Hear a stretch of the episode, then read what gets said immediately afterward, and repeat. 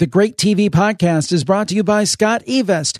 Great clothing plus tons of pockets for your stuff. That's Scott Evest. To learn more and get a super special Scott Evest deal, go to jimharold.com slash vest. That's jimharold.com slash vest. Click on the link I provide there and use the coupon code JimHarold and you'll get 20% off your purchase. Thanks, Scott Evest.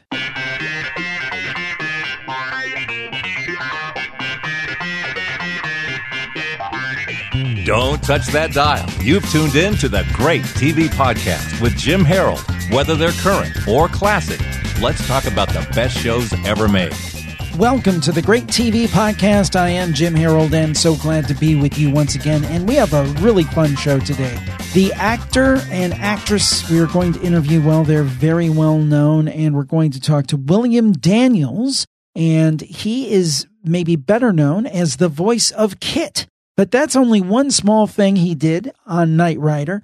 He was also Dr. Mark Craig on St. Elsewhere, and he won an Emmy for that. He's also been a star of the stage and productions like 1776. He's been a movie star in movies like The Graduate, and uh, really a, a legend if you think about it. He's kind of done it all.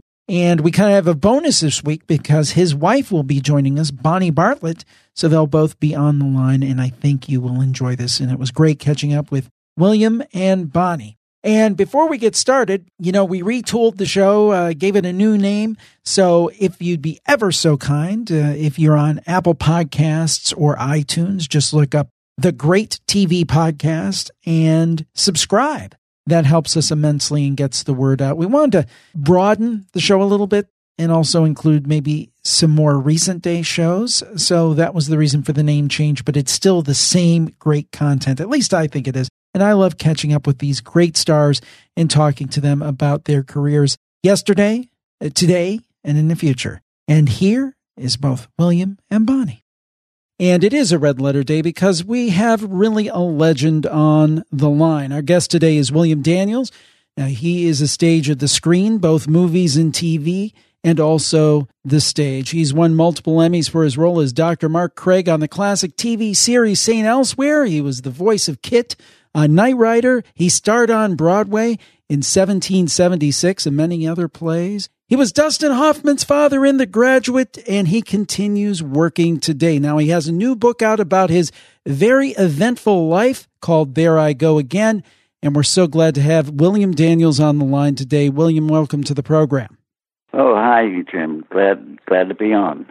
So I must say, many people hear that iconic voice and they're immediately drawn to Dr. Mark Craig or uh, KITT on Knight Rider. I think uh, to the general populace, that's that's maybe how you're best known. But I was just amazed at the breadth and depth uh, of your work. You kind of have done it all.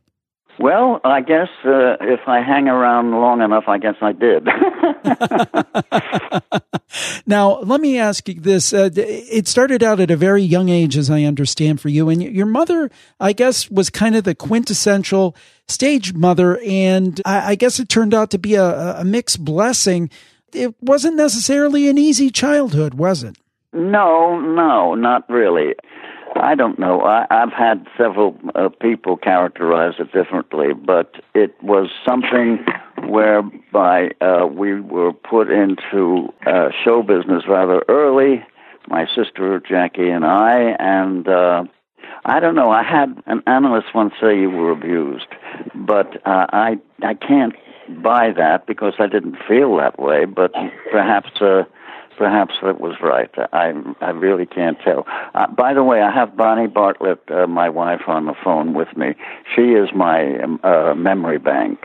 Oh, excellent, excellent. Well, Bonnie, welcome. And of course, if anybody ever watched St. Elsewhere, they would know you by your great acting in that same television program and the other roles you've done over the over the years. So we're glad to have you on the line as well. Thank you. Thank you. And in uh, getting to that, I think your relationship is just so remarkable. Both of you, both of you have been very successful, and you met back in the in the college days in Northwestern. Is that right? At Northwestern. Mm-hmm. Mm-hmm. Yeah, and yeah. it amazes me that your marriage has lasted this long. I mean, you know better than anybody being in show business. uh, having seen them come and see them go. What do you attribute the longevity of your relationship going for? What, what has made it such a success? Well, I, I would say the basis of our long relationship is uh, a mutual respect for each other as, as human beings and as, as uh, actors. I'm her biggest fan, and I think maybe she's I'm her biggest fan. uh, we're uh, honest about our uh, critiques of each other, and uh, they often help in our performances. And it's been that way for a long time, and I'm very happy that it, it's been that way. And the critiques of each other in life, too. oh, yes. we, there's a lot of differences, and we have a lot of you know, but we're so very fond of each other that we get through it. I've I've only been married twenty years, and I know we have the I have that give and take with my wife, and I think it's very healthy. I think you have to have somebody you can respect and you, you can be honest with, and I only hope that we can have the, the longevity that that you both have. Well, since I have you both on the line, I will ask you about this. You know, I read in the book about the scenario with Bonnie coming on St. Elsewhere and becoming uh, Mrs. Craig and, and how that worked out. What was that to, like to work closely together on a on a project like that? What was that experience like? Well, I found it very pleasurable to have her on the show. First of all, she's a terrific actress, and uh, uh, secondly, we could go to work together sometimes, which is kind of nice. And thirdly, uh, she and I could, uh, oh, I don't know, keep our performances straight and uh, what was that story, Bonnie, about people saying? Oh no, a lot of people didn't. Most people didn't realize we were married on the set. I mean, the wow. crew did, but not people that were on the set. Often didn't know we were married, and I would have women come over and say, "Why do you let him talk to you like that? he shouldn't talk to you like that." Because you see, you can't. You really can't on a set you're not supposed to criticize other actors or anything. But of course, he felt very free to do that with me. so he would say things like, Shall we take 30 minutes off for Miss Bartlett to learn her lines? Oh, my. And things like that, you know. And it was very funny. It was really, I mean, because I know him so well and because I know how what he does, it's just funny. And I would say, well, about 90% of the time he's right. you know, about things. I said there's a ten percent he's not, but about ninety percent of the time he's right. Well, uh, well, that's a that's a pretty good ratio. Now, William, uh, to talk about your career, I think that again, you know, a lot of people, particularly uh, people middle aged, younger, they may be more familiar with your your work on television, but you really cut your teeth in a, in a large way. I know you did radio as a child. You were armed forces radio, but then uh, the stage was a huge part of uh, of what you did. Can you talk about the the role of the stage in in, in honing your craft and and becoming the the actor that you became? Well, uh, yes, I got involved rather early. Uh, I think I started as an assistant stage manager in Life with Father, and then went into one of the roles of the four uh, children of uh, of uh, Father, our Father Day, and it was very uh, important for me that uh, I went from stage manager into playing the second oldest son at the same time that Mr. Lindsay and uh, Miss Dorothy Stickney, his wife, uh, were coming back into the play after taking a year off. This is a play that ran nine years on Broadway. So they were brushing up, and I was going into my first acting role. So uh, he was a great help and a great influence on me, both in what he had to tell me uh, about acting and about playing a laugh and things like that, and also as uh, without him knowing it, I I, I saw his demeanor backstage uh, during uh, rehearsals. He was a total gentleman and a total professional and I, I tried to emulate him. Now, uh, in the book, you talk about your preponderance uh, apparently to turn down or, or, turn down roles initially and eventually accept them. And, and many of those have been uh, really kind of turning points in the career. And, and, and you've talked about one stage play, uh, Edward Albee play that you almost turned down that really you considered maybe your big break. Well, I'm not the greatest one in judging material. I have to, uh, I have to announce to you. I have to admit, if I uh, offered a, part, I'll, I'll look at it and I'll see all what I think are the problems in it. You know, uh, a lot of actors they get a job and they say, "Oh my God, this is a wonderful thing," and you know, all I do is say, "How am I supposed to do this?" or "How am I supposed to do that?" and you know, so when the Zoo Story came along, uh, there was this part of this guy who sits on a bench and doesn't really say very much while the other fellow does all the talking. And I thought, well, that's not uh, that's not something I'm interested in.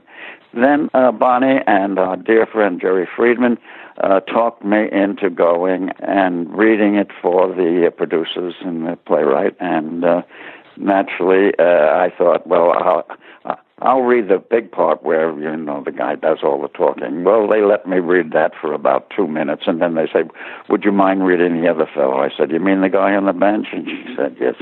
And I thought, "Oh boy!" And I started, and they started laughing, and I thought, "Damn it, they're going to offer me this job at this part," and uh, so they did. And then Bonnie and, and my friend Jerry Friedman really talked me into it. I was almost inclined to turn it down.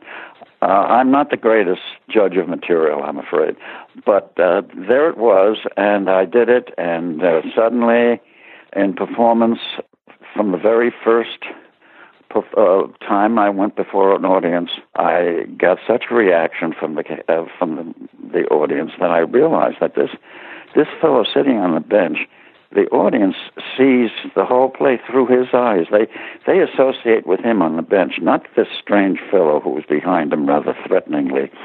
So uh, I realized that the the part was was indeed important, and so I stuck with it for a long time, and I'm very glad I did.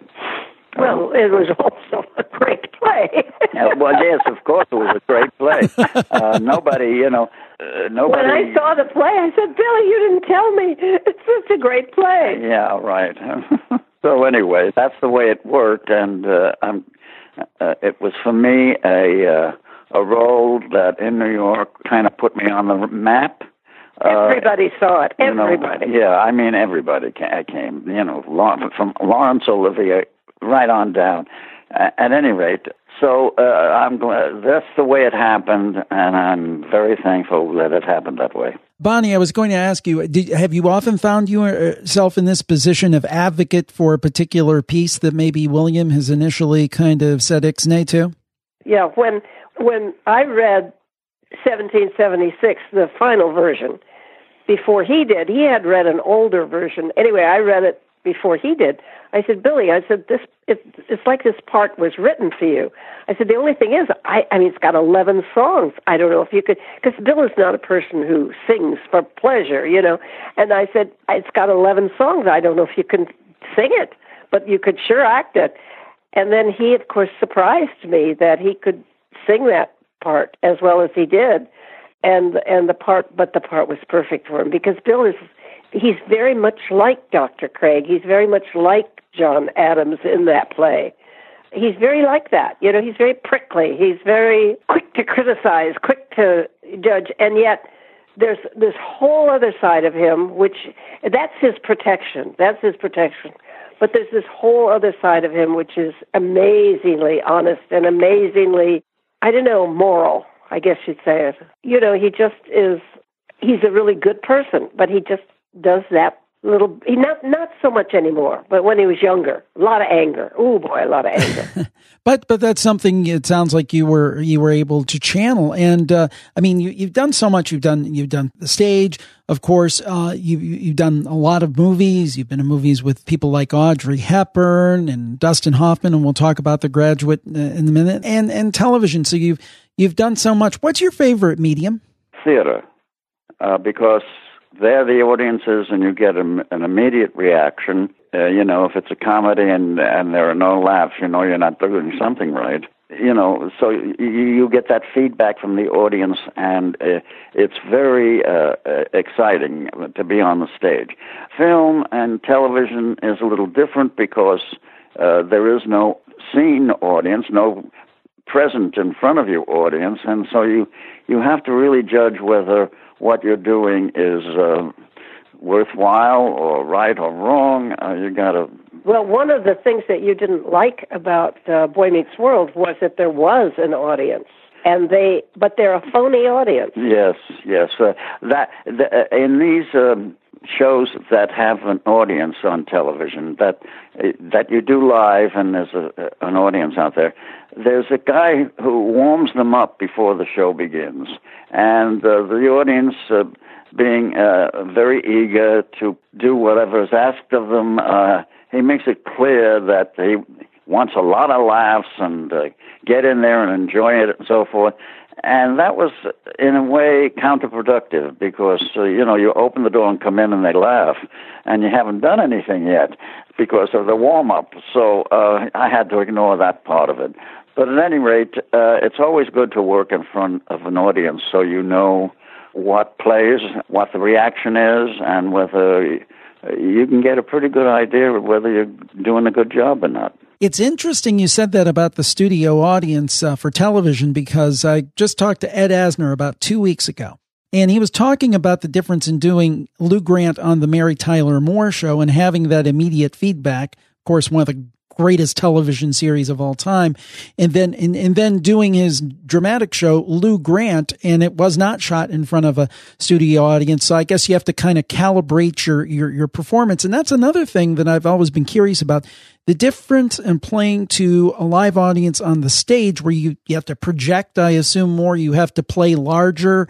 You know, if you're doing your stage business, it has to be, a, I would assume a little more dramatic so people can see it in the back aisle as opposed to film and television where you're playing small. Is that right?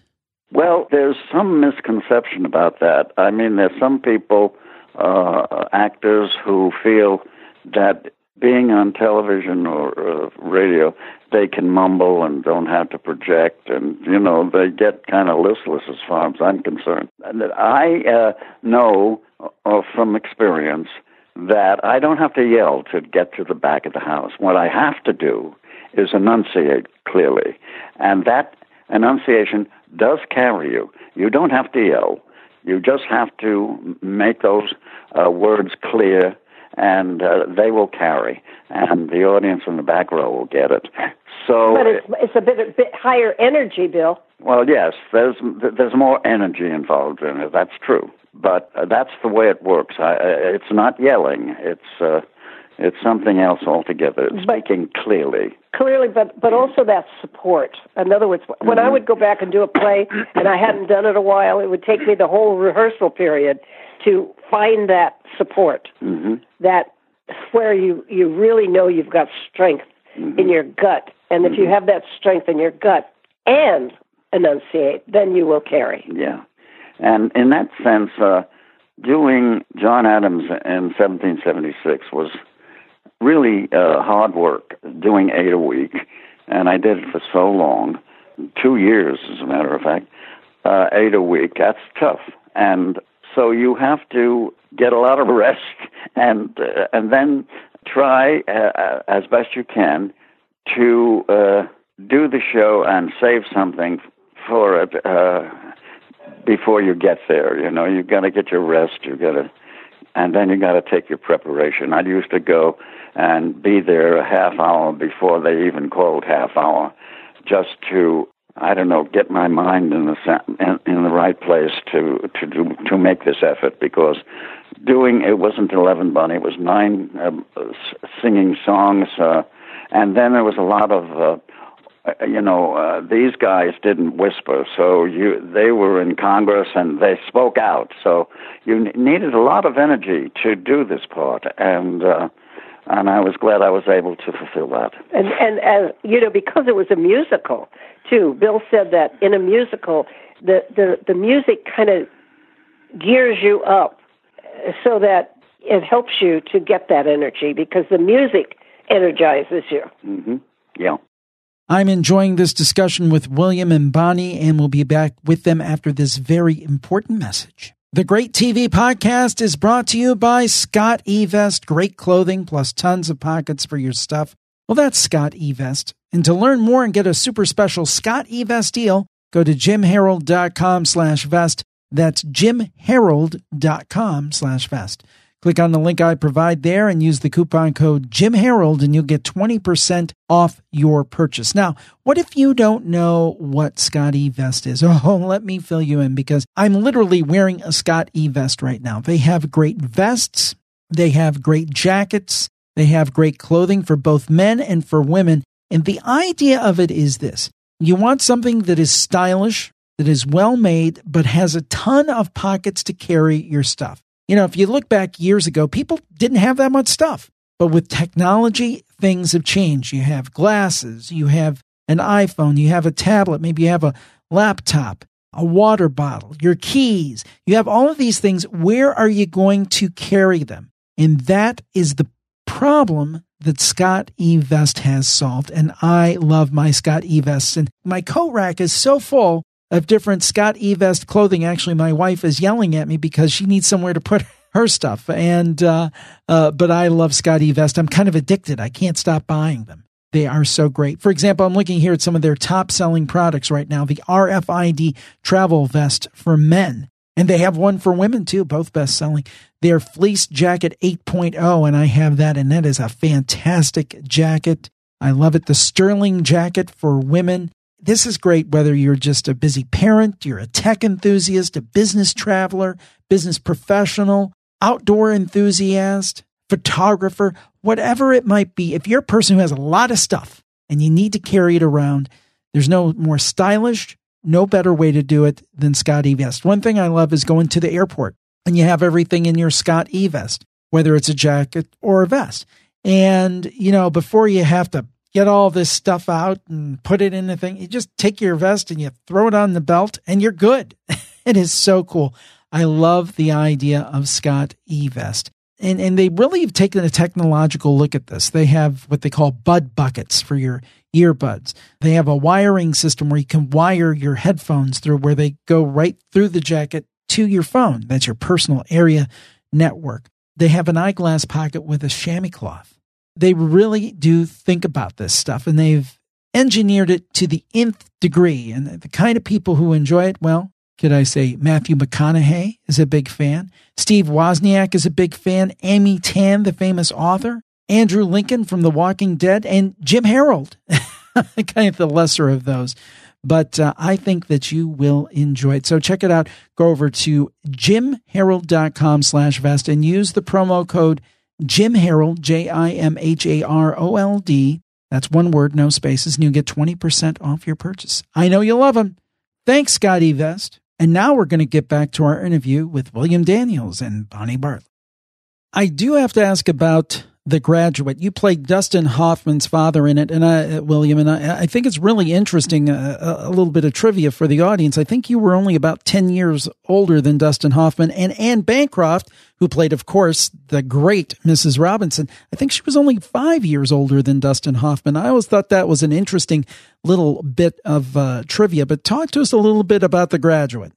That was something that uh, the director, the famous uh, Mike Nichols, did not uh, consider important. Uh, I can remember the producer saying, "You know, uh, Bill, uh, I love your work, but uh, you're a little young to play Dustin's father."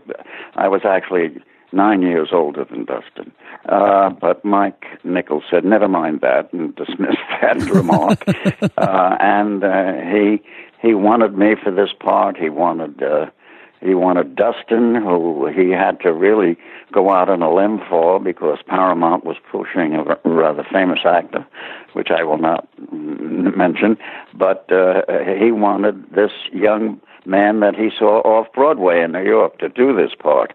And of course, he was absolutely right and became, uh, you know, it made it made Dustin a star a fantastic movie. And, so you you did movies, you did the stage, and then I know you had done television, obviously here and there, but really in the eighties. Uh, we came to know you, and, and I think you're probably one of the very few actors that were on in, in much different ways and much different programs, two hit series at the same time, both Knight Rider and Saint Elsewhere.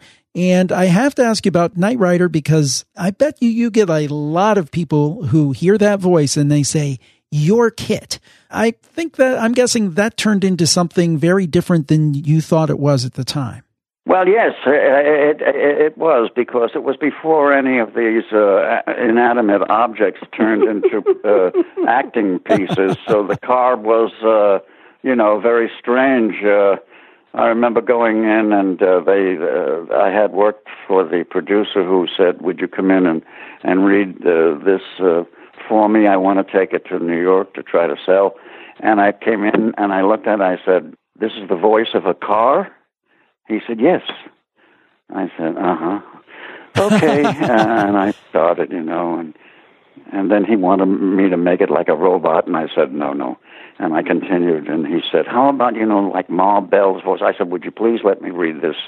And I just read it in my own voice, and that's what they used.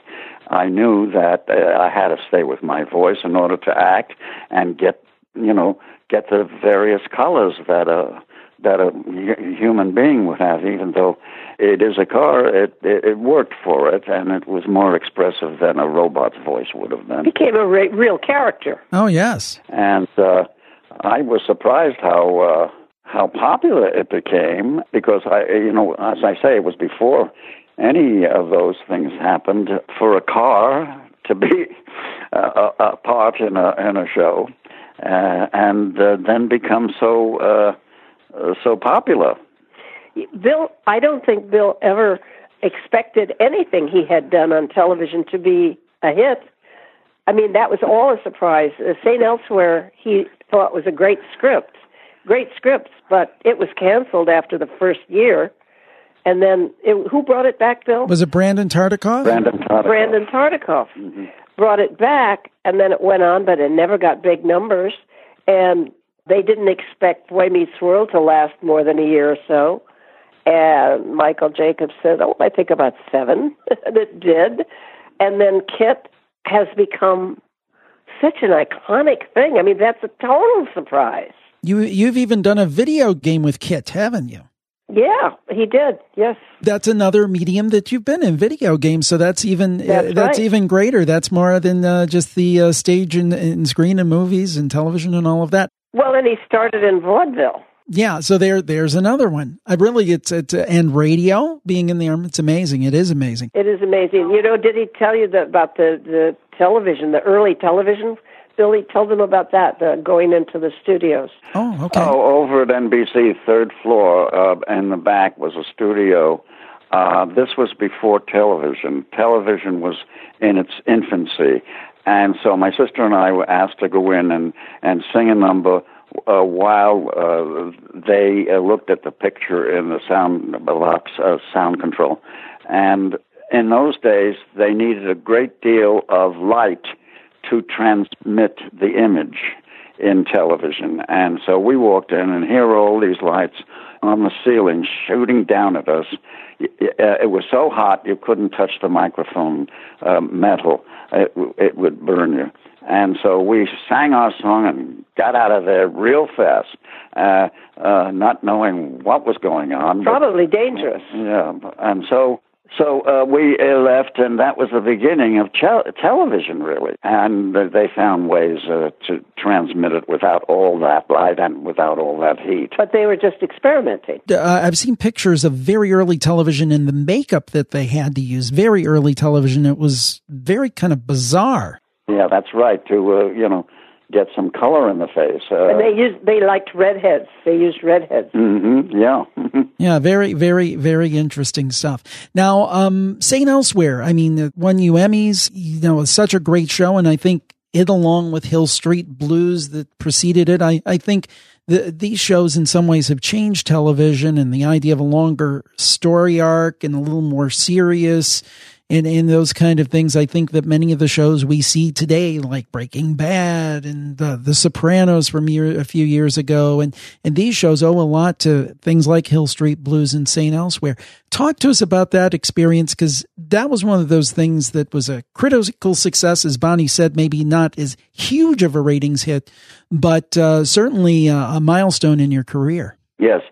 Well, I can tell you this that the scripts that Tom Fontana and other writers wrote were far superior to a lot that was going on, so that the shows had a certain quality. uh, dramatic quality as well as uh, comedic uh, overtones. So there were a lot of actors in town who really uh, wanted to be on the show and do a, a spot on the show. And we would have uh, rather prominent actors come in and do a, uh, a guest shot on the show uh, because they wanted to to be in this show. Uh, granted, it was not uh, what did you call it, Monty? It never ratings. It was not a yeah, high not, rating. not great ratings, but it was uh, Brandon Tartikoff's uh, favorite. It was Mark uh, Grant Tinker who uh, ran the network. Th- Their favorite, and uh, they kept it on. And uh, so we finally wound up. What was it? Six or seven? I think it was six years. six seasons. Yeah. So uh, and it was uh, it was wonderful to be on it, and then having all these good actors come on to do guest shots. And Bruce Paltrow was a great producer. Yes, he was. That was Gwyneth's uh, dad, and uh, He had a great, great feel for the stories, Mhm. and uh, yeah, a great feel for uh, good actors. You, If Mhm. you look at the actors that were on that show, hmm tremendous roster of good actors. hmm yeah. So it was a great experience. Yeah, and uh, just uh, tremendous legacy from that program, and all yourself and all the other great uh, stars and personalities that emanated from it, and gone on to have great careers. Then you went on to, uh, and that's the thing you you did not uh, you did not stop. You went on to uh, George Feeny and Boys Meet uh, Boy Meets World, and then the sequel Girl Meets World. Why was it important for you to stay active? Why have you felt that that's, I mean, some people would just say, Hey, I've won Emmys. I've done it all. I've been in movies with great stars. I, I've been on the stage. Uh, I've done a ton of television and reached the apex there. Why did you decide to keep going where some may have just said, Hey, I'm going to sit by the pool and, and take it easy? Retire. Actors don't retire. The the phone just stops ringing. I love that. I love that mentality because uh, if you're doing something that you enjoy, it's hard work, but uh, obviously you you've done this throughout your life for much more than a paycheck. You've done this for more than a paycheck. Yes, and uh, He wouldn't know what else to do. He likes to read the New York Times. Well, I, uh, one one last thing, and then I want to tell people how they can get the book. You've worked with a lot of stars over this uh, the years, many many stars. Who are some of your favorite colleagues and, and favorite people you've worked with over the years, whether it's behind the scenes or or on the stage or screen with you? Of course, Mike Nichols uh, was not only a great director, but he was just fun uh, to work with because he had a great sense of humor and he had everybody laughing. And uh, He and Buck Henry together. yeah, and he and Buck Henry. Well, I sat down and tried to uh, uh, be witty w- along with them, but I, I soon left because they outdistanced me so drastically with their sense of humor. so I got up and left. Uh, but no, uh, Albert Finney on uh, Two for the Road uh, was uh, well. I'll, I'll give you. A, a, it's in the book, I think, but I, I um, was cast without. I, well, I was cast here to go there uh, in Paris and uh, do this Two for the Road. And uh, and I said, you know, it starred Audrey Hepburn and Albert Finney, and I thought, oh my God, this is great. So I go over, and naturally, I have not met any of them. I didn't know the director or anybody. So the first day, naturally, as it happens sometimes, you're going to do your big scene, and you've just met them, and uh, you haven't done any of the little scenes leading up to it. They want to do this particular scene where you uh, have this uh, confrontation, and. Uh, so uh, I was a little nervous. I didn't know anybody, so I was up walking uh, under a tree, going over my lines because this was my big scene, and I hadn't done any before that, but I'm going to do that. And uh, Audrey and Albie were were, uh, were sitting in the car, and I heard a voice say "Billy," and I turned around and it was Albert Finney, and he put his finger out and gestured it to come to the car. So I came and I leaned in. I said, "Yes." He said, "Bill, uh, not to worry. She gets all the close-ups." so uh, that broke the ice. I laughed, they laughed, and uh, it was a great way for Albie to just relax me and uh, accept me into the uh, into the group because they'd been filming for a month before I got there. Well, the book is There I Go Again How I Came to Be Mr. Feeny, John Adams, Dr. Craig, KITT, and many others. William and, and Bonnie, both of you, how have you felt about the book and the way the book has been received? He has a hard time. Bill doesn't watch his performances very much. I love to watch my performances. I hang on them and say, "Oh, look at her! Oh, yes." And anyway, we've been very surprised. It's been extremely when we went to New York and the Strand Bookshop there. The people were out in the cold waiting in line, and we've been thrilled that the book has done so well and is doing so well. They were we, we, they we were out there waiting for me to sign a book for them. Yeah, we weren't sure. We really weren't sure because Bill's not really a star, you know. Well, I wouldn't say that, but I understand what you're saying. You know what I mean? We just didn't know, and it's been great. And the and the fans, the fans are are predominantly Boy Meets World fans and KITT fans. Those are the predo- and then some and John Adams too. But uh, those are the big fans and you know nobody's ever. It's too bad that uh, the Zoo Story wasn't filmed with Bill and George Maharis. That would have been wonderful. Well, William and Bonnie, thank you so much. You've been so gracious, and congratulations on such a great career. And and I wish you the best with the book. It was fantastic speaking with you both. By the way, if somebody wanted to get go to uh, Book Soup in Hollywood and on the email and and buy the book. Bill will go over and sign it. Oh, that's great. Well, by all means, then and that's called Book Soup, correct? Book Soup, and it's in Hollywood. Uh huh. And he, he has a deal. He goes over and signs for them. That's fantastic. Well, thank you both for joining me today on the program. It has been an honor and a pleasure. Okay, Jim. Nice thank talking you. to you. Wow, was that great to get to talk to that such a familiar voice, the voice of KITT. And also, of course, Bonnie, we enjoyed meeting her as well, and she's a very accomplished actress in her own right.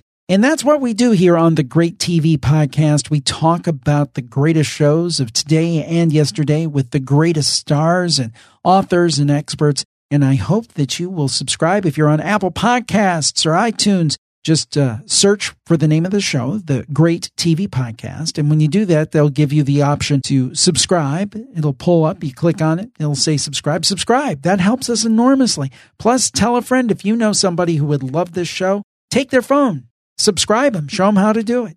We appreciate it. We thank you so much. We'll talk to you next time on the Great TV Podcast. Bye bye, everybody.